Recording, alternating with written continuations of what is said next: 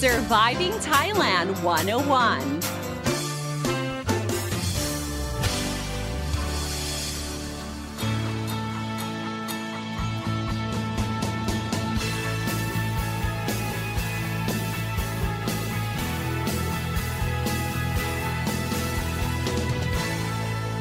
Hey guys, thank you for tuning in to Surviving Thailand 101. I'm your host, Fido and Sini, here to break down helpful tips and advice so travelers and expats can have a fantastic time here in Thailand and avoid common cultural faux pas.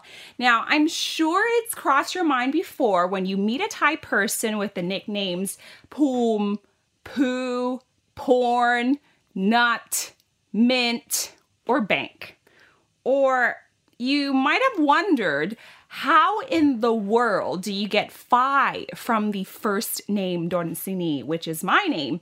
And more importantly, what is with the long Thai names, like my name Donsini Kritiya Pimonporn? Say what? Did you just say porn? Like seriously? Did your last name end in porn? Like P O R N? Yes, ladies and gentlemen, that would be correct. This episode of Surviving Thailand 101, ladies and gentlemen, is an attempt to ease you guys into the world of Thai names, last names, and nicknames and give you some more chill to the uniqueness of it, you know, so you don't become wide eyed when someone is called putter, shampoo, tank, some Porsche or Benz. Yes, like the car. So, first of all, if we go back to the primitive times, names were given to give order to the children in the family.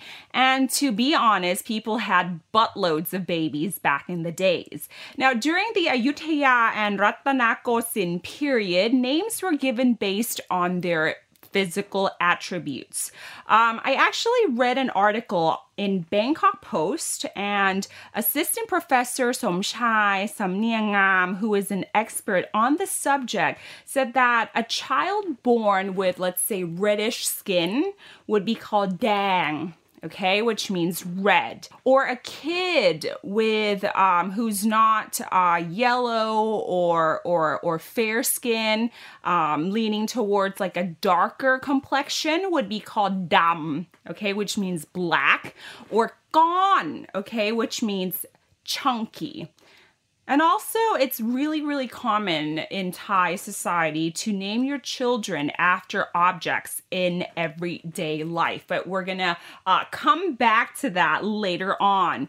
Now, besides giving names based on order, physical attributes, or objects, people back in the days also named their kids based on Thai superstition as well. Now, I have to say that I did not know about this before. Apparently, there is a Thai belief that babies are born from ghosts. Again, this is a Thai superstition. So, therefore, unpleasant names were actually given to them. Okay, for example, Mo, which means pig, a kiet, which means like a, a small frog, or ma, which means dog. And this is just to prevent the evil spirits from taking the children away. I am like so glad I wasn't born then, but I can assure you that in modern day Thai society, nobody, not a single soul is named uh kiet or or ma okay? I think you might have mu okay which you know on a positive note it can mean somebody who's very like chubby. So yeah you do come across mu from time to time but you know it's getting less and less popular right now. I mean with this generation we can only look back at the past and ask but why, right? Um, thankfully, uh, Thai society has actually transitioned into opting for names based on things that have uh, more positive connotations or associations and uh, based on something that is auspicious. So, thank goodness, right? We've come very far. Um, back in the days, uh, people, you come across people with the names like Tong, which means gold, or Bun, which means merit. And you know, let's talk about porn, okay? Pawn, okay, means a blessing. So do not be surprised with anyone with that name, okay, or with a portion of that word in their name or their last name or the first name, okay? Because pawn actually means a blessing, okay? It's very, very positive. Now, for the long Thai names, okay, this is actually due to the influence of Pali and Sanskrit. Um, in the olden days, okay, only the names of kings and the royal family had long names. And, you know, to be honest, they do sound very grand, right? Ordinary peasants back in the days would avoid acquiring names that are, you know, that long, okay?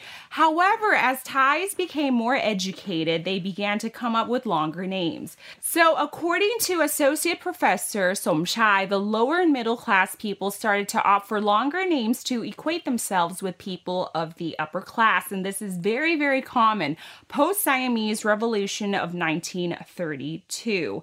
And I have to say that there is a practice, okay, since the past, and it's been, you know, ongoing to the present day, is opting for a name that is based on your astrology. And this was actually introduced by King Rama V, where he would name his children based on an ancient scripture.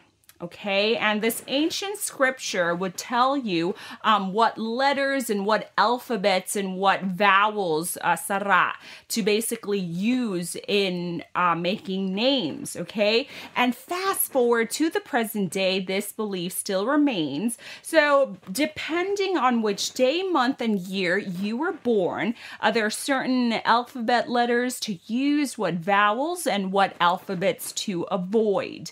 Um, and also, there was a time, okay, when names were actually given based on gender. And this rang true during the government of Field Marshal Plaek, Pibun Songkram. And this is his attempt to modernize the nation, okay? So many names end with Chai, okay, or Chai C H A I, which means um, male. So, for example, uh, Som Chai or Sak, okay, uh, commonly used for Thai male names like Som Sak or Som Yot. Yot, okay, is also like a, a, a male name, Chai Yot, okay, and uh, many names that had pawn, okay, porn once again, or C, okay, were for females like uh, some pawn, some C. Okay, very, very common. Um, and I have to say, pretty outdated if you were going to be using those names in today's um, context of Thai society. Now, fast forward to the modern day creativity for names, okay? Due to globalization, modernization, um, we have more access to uh, entertainment from all over the world.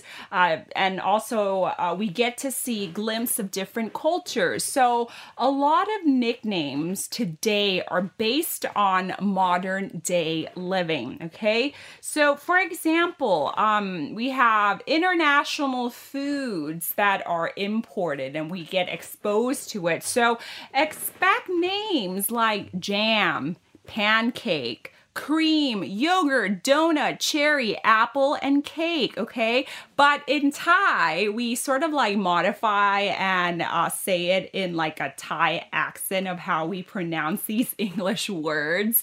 So it wouldn't be like jam, okay? It would be like yam, okay? Not pancake, but pancake, okay? Not cream, but cream. Or not yogurt, but yogurt okay? So you you know how like how uh thais they when they speak english they t- they tend to like um articulate and elongate uh english words right? Like cherry would be cherry right? So these are like common names. Apple apple cake cake all right Um, and also uh, based on leisure activities, okay? So if your parents like to play the piano or uh, play games and whatnot. So expect names like piano, game, or outdoor activities such as tent, camp, Western entertainment such as Disney, if they grew up with Disney, or watching cartoons, or they love Mickey Mouse or Minnie Mouse, okay? Mickey, Minnie, very, very common as well. Um, I actually remember there was like uh, that time, like I think about 10 plus years ago, the explosion of Twilight, remember, um, with Robert Pattinson and Kristen Stewart. And, you know, people were kind of like, you know, whether going for whether team Robert Pat or team um, Werewolf. So basically, the the popularity of Twilight, I noticed that people were starting to name their daughters like uh, like the main character, which is Bella. so that was pretty um, common back in the days too.